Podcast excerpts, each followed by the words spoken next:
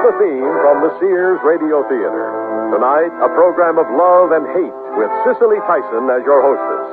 Here's a preview. Mr. Travis is not a fair man. You really don't like him, do you, Maria? But I think he's not important. But it was your father who said that Mr. Travis has changed. What do you mean? That he cares only about money now, not about people. The Sears Radio Theater will begin after this message from your local station. This is Cicely Tyson. Almost all of us enjoy a half-hidden romantic image of a place where we'd like to live, idealized and free of the stress and pressure of our everyday world. We think how nice it would be to go home to that particular time and place in our imagination.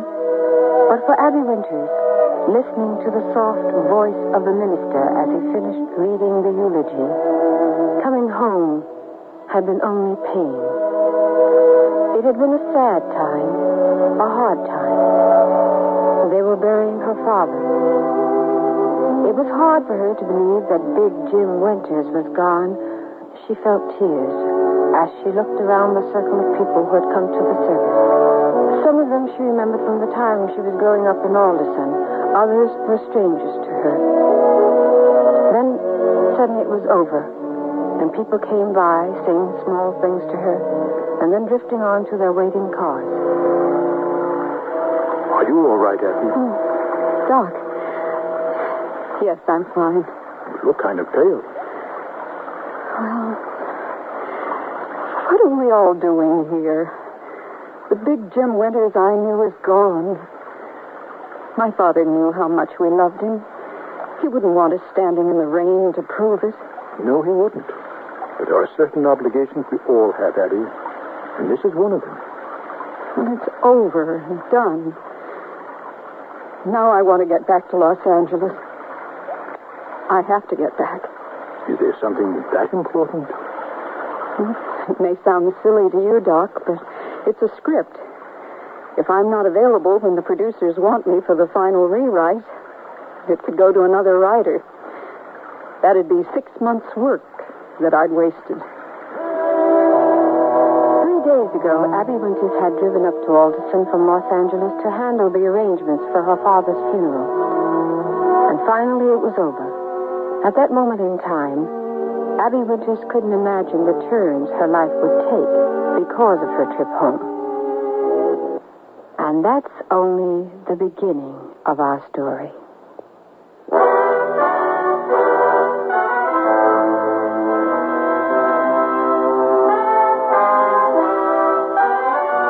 Sears Radio Theater, a new adventure in radio listening.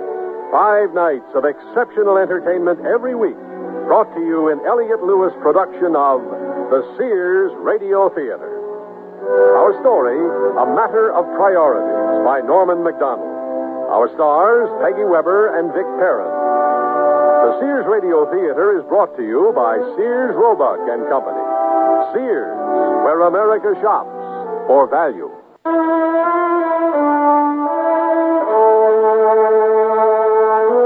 Abby has decided to return to Los Angeles. All of her interests are there. Her friends, her work. Only a few things stand between her and her departure. When the services were over, I drove back to our house with Maria Paz sitting quietly beside me. She had come to the Willows 10 years ago as a young housekeeper, and as the years passed, had become a part of the family. She was perhaps my only close friend in Alderson.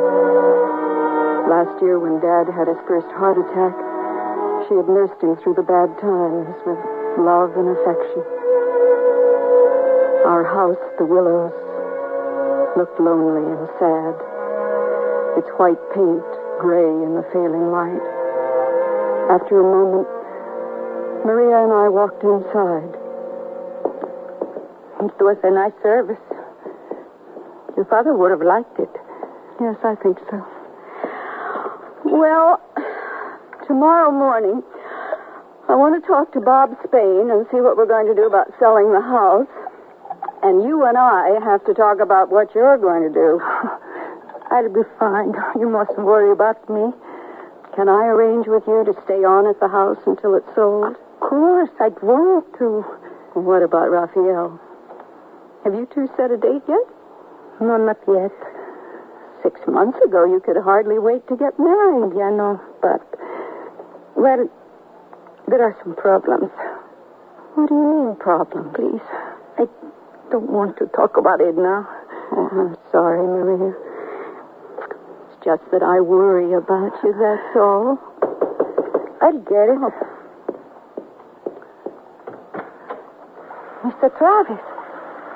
We didn't hear your car, John. Won't you come in? Let me take your coat, Mr. Travis. I can't stay, Maria, thank you. I just stopped by to see if there's anything I could do for you, Abby.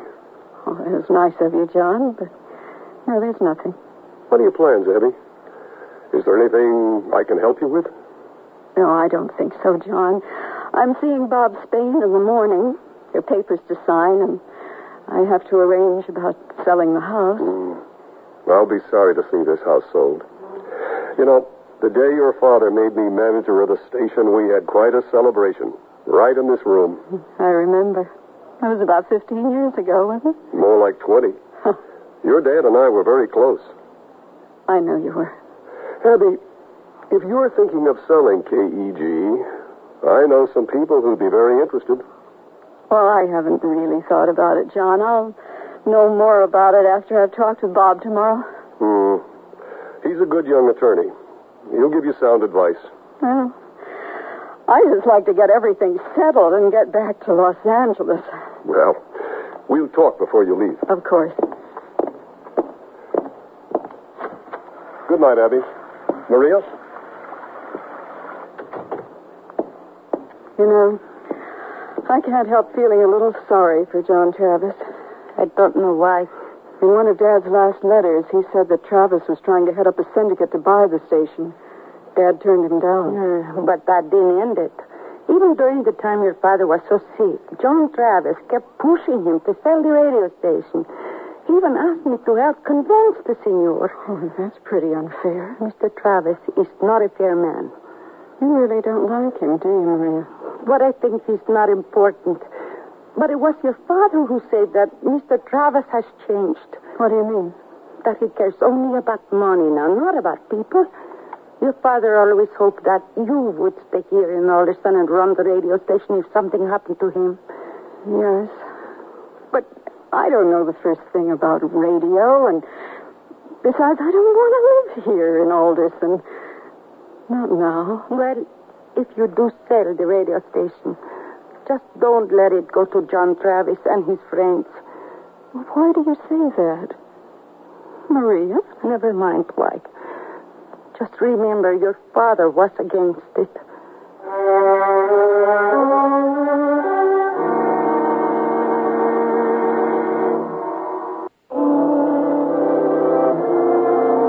The next morning I was sitting in Bob Stain's office, only half listening as he reviewed my father's will and some of the other papers. I found myself thinking back to the days at Alderson High when I'd been madly in love with Bob. He was so wise and so grand, and I idolized him. But that was all some 10 or 12 years ago. Now he was a very businesslike attorney who was running his father's firm. So selling the house won't be a problem, Abby. It should go quickly and for a good price. You may still have to make a couple of trips up here. Well, that's not a problem. I can do that. Now, the radio station, that's another matter. If you're really interested in selling, we'll put it in the hands of a good broker. Well, I think that's what we should do. Selling makes sense, Abby. Unless you want to stay here in Alderson and run it. No, I've thought about that. That's not for me. The station was a labor of love for your father. Never showed much profit. What there was, he plowed back into it. I'm surprised. I always thought it did quite well. For some people, it did. They made out like bandits. I don't understand. I think the last straw for your father was when Travis got his wife a new mink coat for a number of free plugs on the air. If you give time away instead of selling it, the station makes no profit. Bob, if I do sell KEG, what kind of money are we talking about? I think it would go for 900,000. That's an awful lot of money. Yeah, and there's a lot against it. After taxes, you might come out with $50,000. Oh, Well, that's still more money than I've seen in a long time. Well, don't spend it yet. Let's get the machinery going first. Another half hour, and we'd finished up the business for the day. Bob asked me to join him for lunch tomorrow on his houseboat down at the Delta. He said he'd pick me up at noon. When I pulled up in front of the Willows, I noticed a battered pickup truck by the kitchen door. A young man walked toward me. Miss Winters? You're Raphael, aren't you? Yes. Haven't seen you in quite a while. How are you? Oh, fine, thank you. I'm very sorry about your father. He was a good man. Yes, he was. Are you waiting for Maria? She's not at the house. I thought she'd be with you. Oh, no, I've been in town all morning. When I left, Maria said she had an errand to run, but I thought she'd be back by now. It's very strange. She's not here. She knew I was coming so we could make plans for tomorrow. Well, do you want to come in and wait? She shouldn't be too long. Oh, no, I don't think so, miss. I have to get back. But if you would please tell her I'll see her tomorrow. Of course. Inside, there was a note from Maria on the hall table. She had to go to Kingsford on personal business. There was nothing more. No explanation. No mention of Raphael. But why to Kingsford? It was an unattractive industrial town, bigger than Alderson, but cold and unfriendly. Bob picked me up mid-morning, and as we drove toward the Delta, I had my first chance to really see Alderson again. The air was warm and fresh, and there was the feel of country about it. I had to admit, it was a nice part of California. In 20 minutes, we'd arrived at the marina, where Bob kept his houseboat, the Sixpence. And the minute I saw her, I fell in love. She was a miniature Mississippi River packet, complete down to the smallest detail. No wonder Bob was so proud of her. After a short tour, he took me up to the doll-sized pilot house, which he had converted into a bar. We sat on the deck with our martinis, looking out at the sun-splashed river slowly moving past the dock. I guess you can tell what my one love is. She's wonderful. Where in the world did you find her? Oh, I didn't find her. I built her. You what? Well, actually, a young fellow from a local boatyard and I did the work. We put her together from the hull up. His brains and my muscle. And your money. Well, yeah. All the years I've known you, Bob Spain, I never knew you were a seafaring man. Oh, I'm hardly that, Abby. I guess I take the Sixpence out a couple of times at the most. I just like it as a place to get away. It's quiet, and people don't bother me here. You truly are happy living here in Alderson, aren't you? Yes, I think I am. I like this part of the country. I have the feeling you think I was wrong for moving down south. Oh, good heavens, no. People should go where they want, do what they want. Hollywood seems to have the things you need. Now, if I were a really successful writer, I could live wherever I wanted and they could come to me. But I'm still at the bottom of the ladder. And I have the meetings and the phone calls and the cocktail parties that are obligatory for a beginner. The only way they know I'm alive. I'm not sure I'd like that sort of life.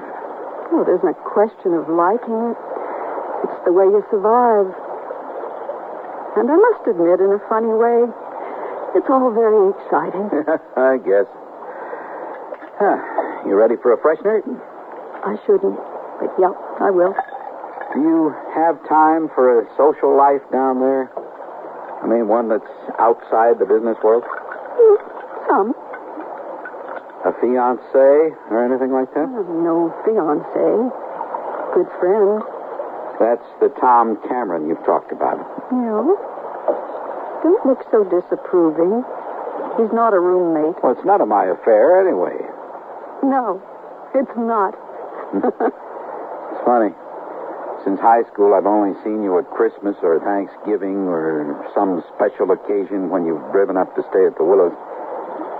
But I had the feeling that you belong here in Alderson. I I just got through explaining why I have to live down south. I know you did, but somehow the traffic, the smog, the hassle, it just seems to me you could write here and go down south only for special business meetings. Well, it's not that easy. You sure you're not complicating it? It really should be a simple matter of priorities. Without having them, you could find yourself in trouble. You know, you're beginning to sound like an attorney. Or an old friend. Or whatever you'd like, Abby.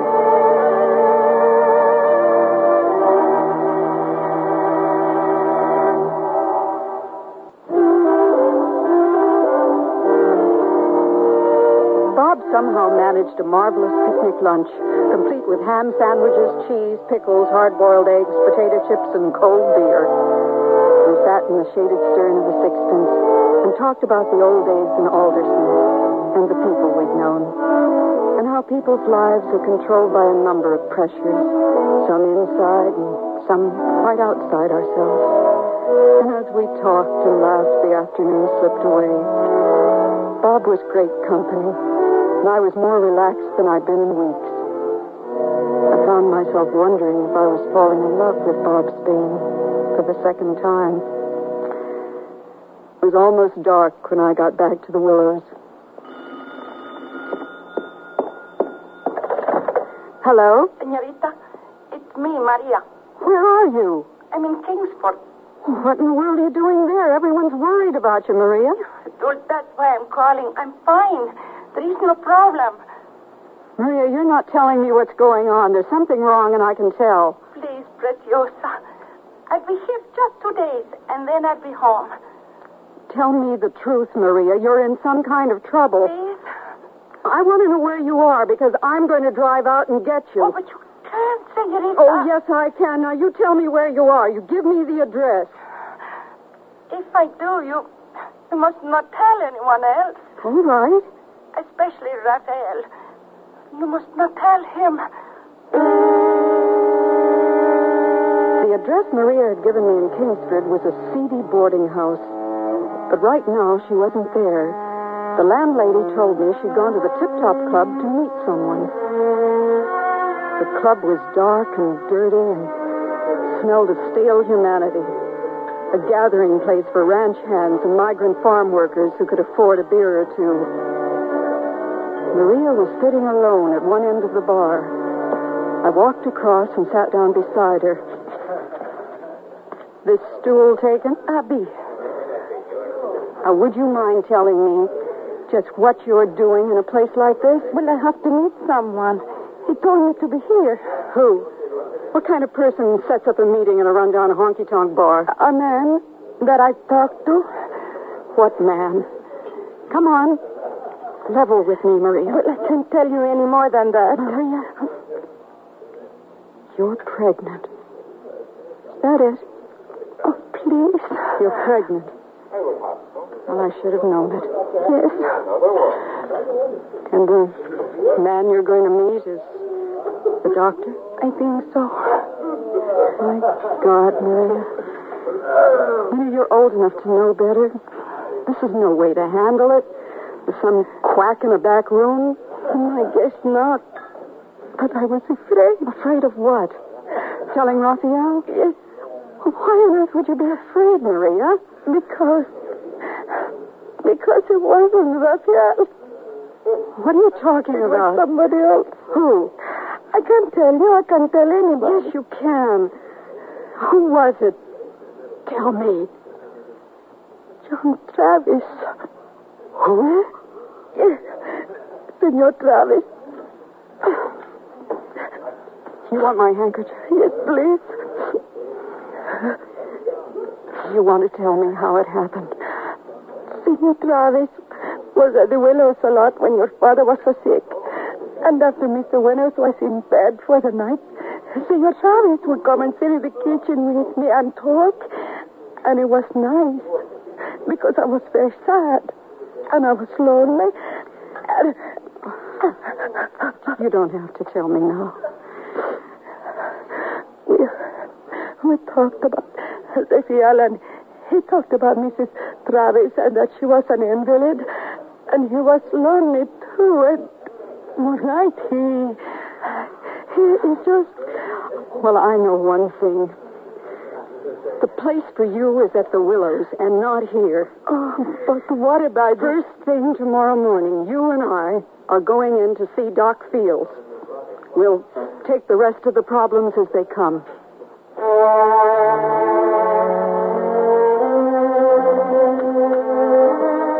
Dr. Fields? Why don't you come to my office, Abby?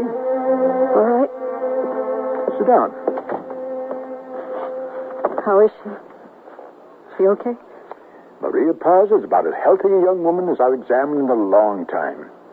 I wish she'd come to me a little sooner, but oh, no matter. She's fine. And I want to see her again in, 2 weeks, Abby. I'll have her here. I asked about Raphael, and she didn't say too much. No.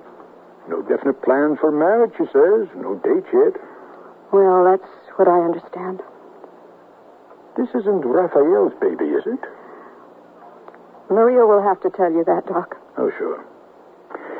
Well, you're acquiring quite a family, Abby. As if she stays on at the Willows. She will. Well, what will this do to your plans of selling the house? I hadn't thought about it, to tell the truth. Why don't you talk it over with some old friend, like Bob Spain, maybe? Doc, you're a snoopy old gossip, but I love you. And so, in a legal sense, Maria was a consenting adult. There's no basis for a rape action. Oh, Maria doesn't want that, neither do I. Now, remember, this is all strictly confidential. I'm merely trying to find out where we stand. It's very simple. Maria's going to have a baby, John Travis's. That's all there is to it, unless Maria's still thinking of abortion. No, she's not. Not anymore. She's going to stay with me at the Willows until the baby's born. What about the young man, Raphael?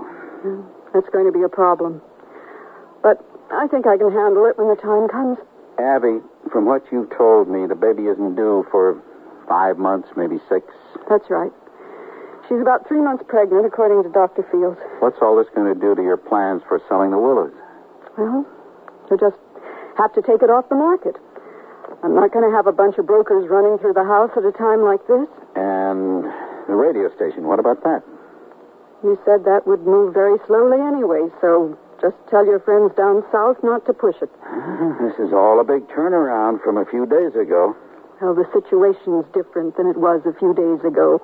Abby, all I'm asking is if you've thought what all this might do to your career. You sound like my agent. Doc Fields told me you had a deadline to meet with some producers. Doc's the biggest gossip in Alderson. But it's true, isn't it? There are always other scripts and other producers.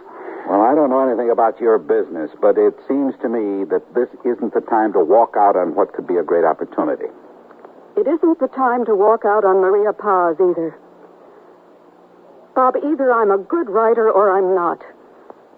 Other things will come along, and in the meantime, it's as you told me, a matter of priorities.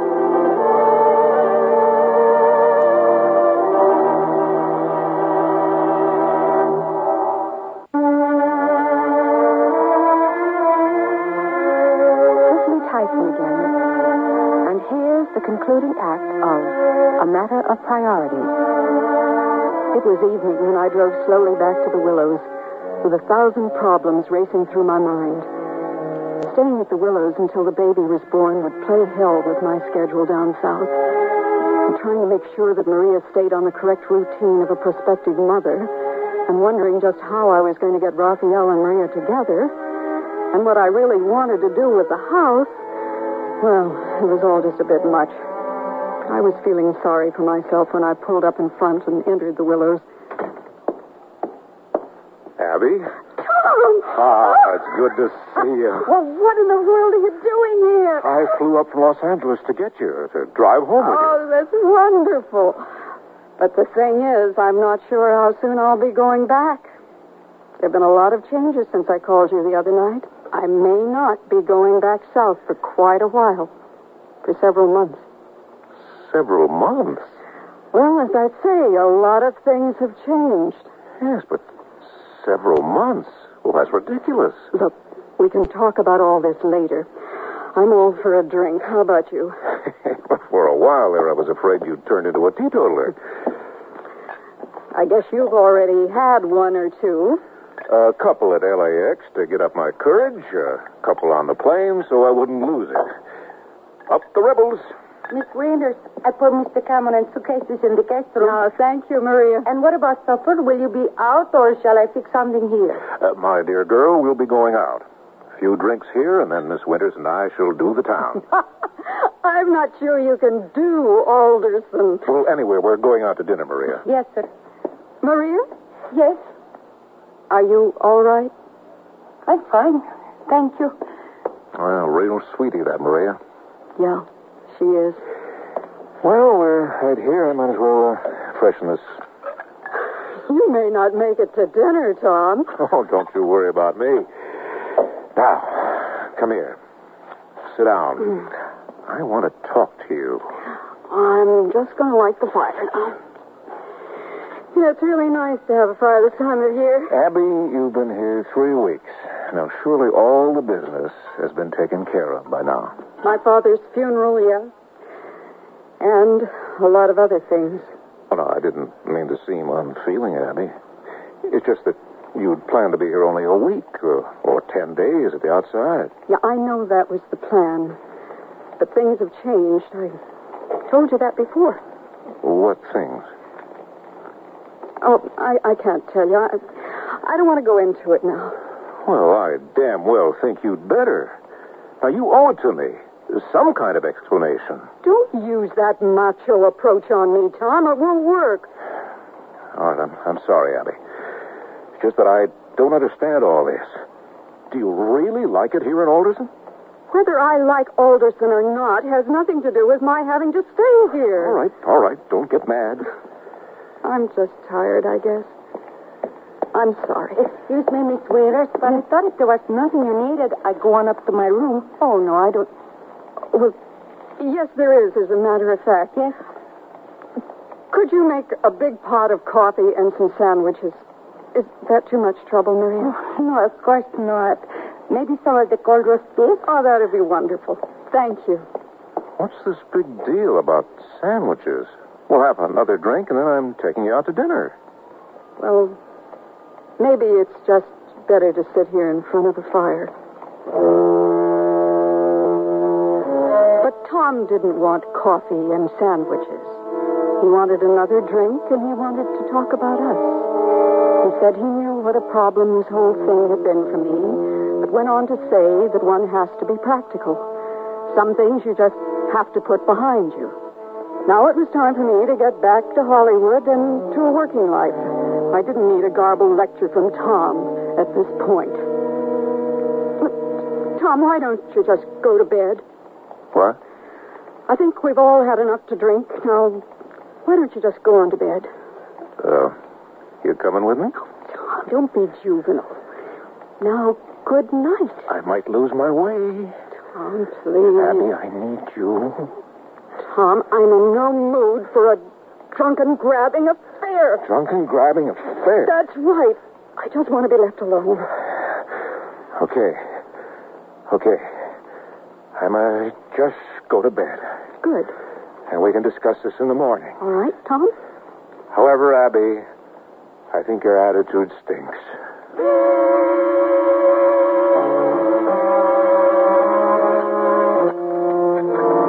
Mr. Cameron, someone juice and coffee earlier. Probably a good thing.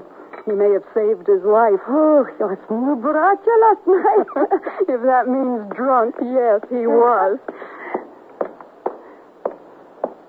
Good morning. Oh, well, good morning. Maria and I are just finishing breakfast. Would you like something? No, thank you. I'm fine. You cut yourself shaving. Abby, listen to me.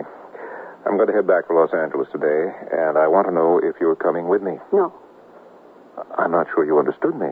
Perfectly simple, Tom. You are going, and I am staying. I'm saying that if you don't come with me now... I know what you're saying, Tom.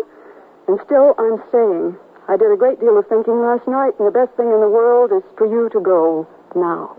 Abby, Maybe I'll see you in town sometime. Goodbye, Tom.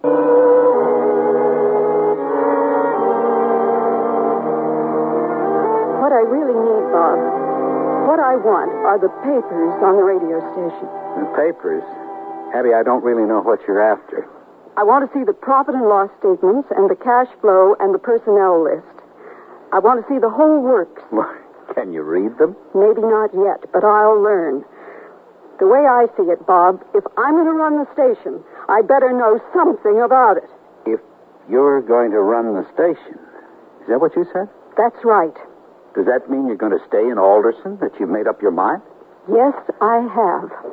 I will never figure you out, Abby Winters. I had a chance to do a lot of thinking last night, trying to sort out a whole parcel of values, and it wasn't easy. I must admit I had some help from an old friend. Maria? No, not Maria.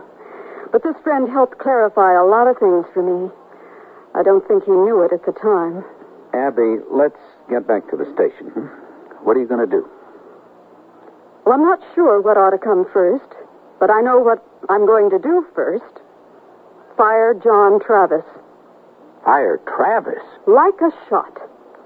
He's a little crook milking the cream off the station profits. Well, he was one of your father's oldest friends. If Dad were alive today, he'd horsewhip Travis from here to Sacramento. Travis is rotten, so let's don't even discuss it. He goes. Okay, he goes, but I hope you know what you're doing. I've arranged a meeting for this afternoon with Travis. As my attorney, I'd like you to be there. All right. And we might as well have lunch first, because there are a lot of things I have to go over with you. Oh, you are a dynamo when you get started. Sink or swim. And what does your chum Tom Cameron think of all this? Now, don't start taking cheap shots at a time like this. Let's eat.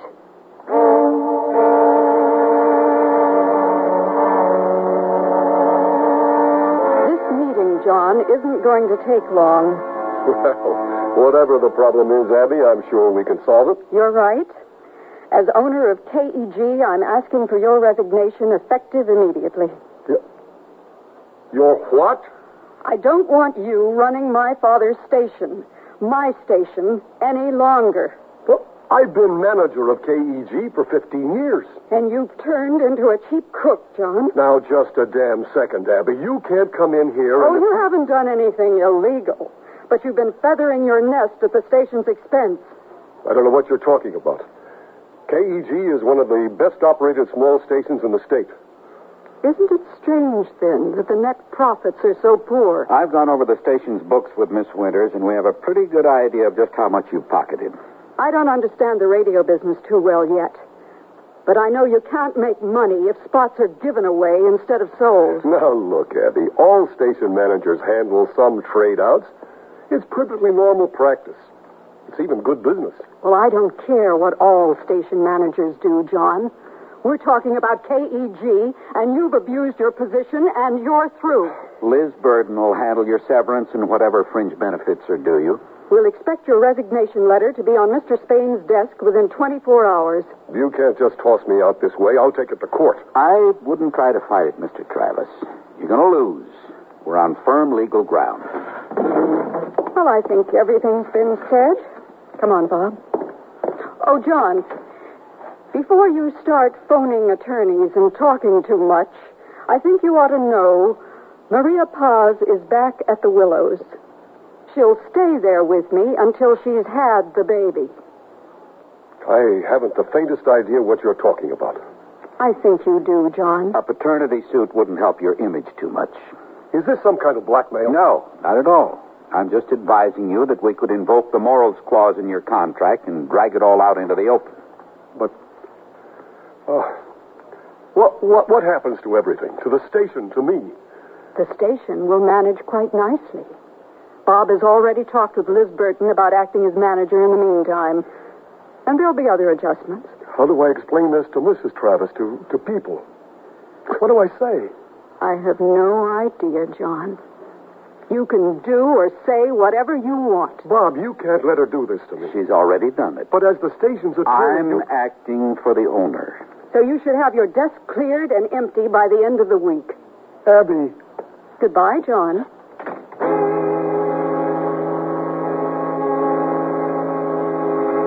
someone I had to talk to, but I wanted to do it alone. I dropped Bob at his office after promising to have dinner with him later.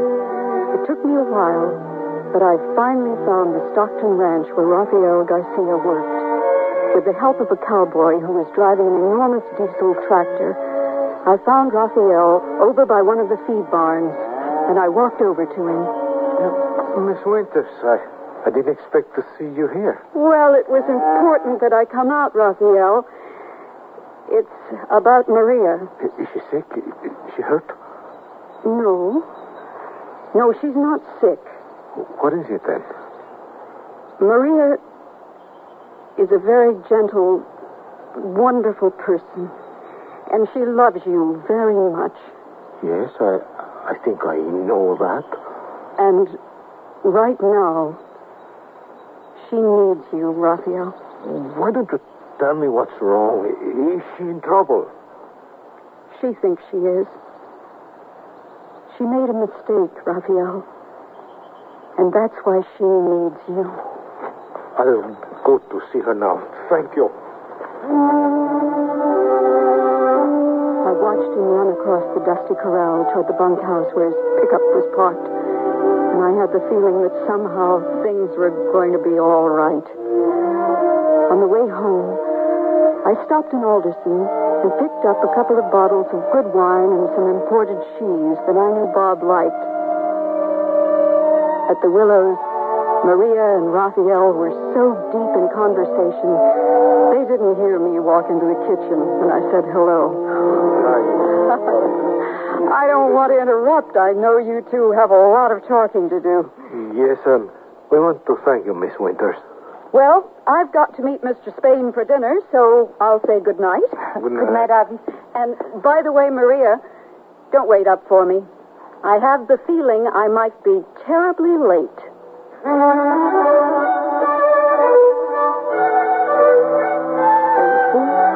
Everything worked out perfect. At least we think it has. Pour more wine and don't be a pessimist. Oh, I'm not. I just hope there'll be no regrets now that you've burned your bridges, now that you're staying in Alderson. No regrets. It's probably the wisest decision I'll ever make. Well, you've taken on quite a load of responsibilities. Maria, Raphael, the baby, and then there's the radio station. And there's me. That's fine. That's all just fine with me. And you know something? What? It's very nice to be home.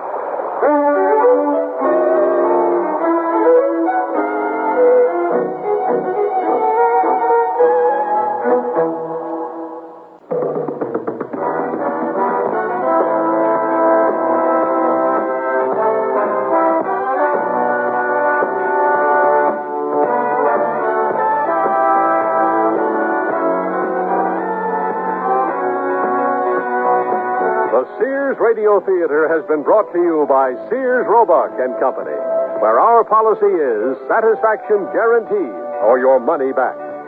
Sears, where America shops for value. A Matter of Priorities was written by Norman MacDonald, produced and directed by Fletcher Markle.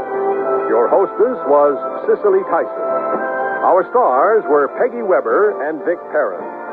Also heard were Byron Kane, Virginia Gregg, True Boardman, Jack Carroll, and Don Diamond. The music for Sears Radio Theater was composed and conducted by Nelson Riddle. Art Gilmore speaking. The Elliot Lewis production of Sears Radio Theater is a presentation of CBI.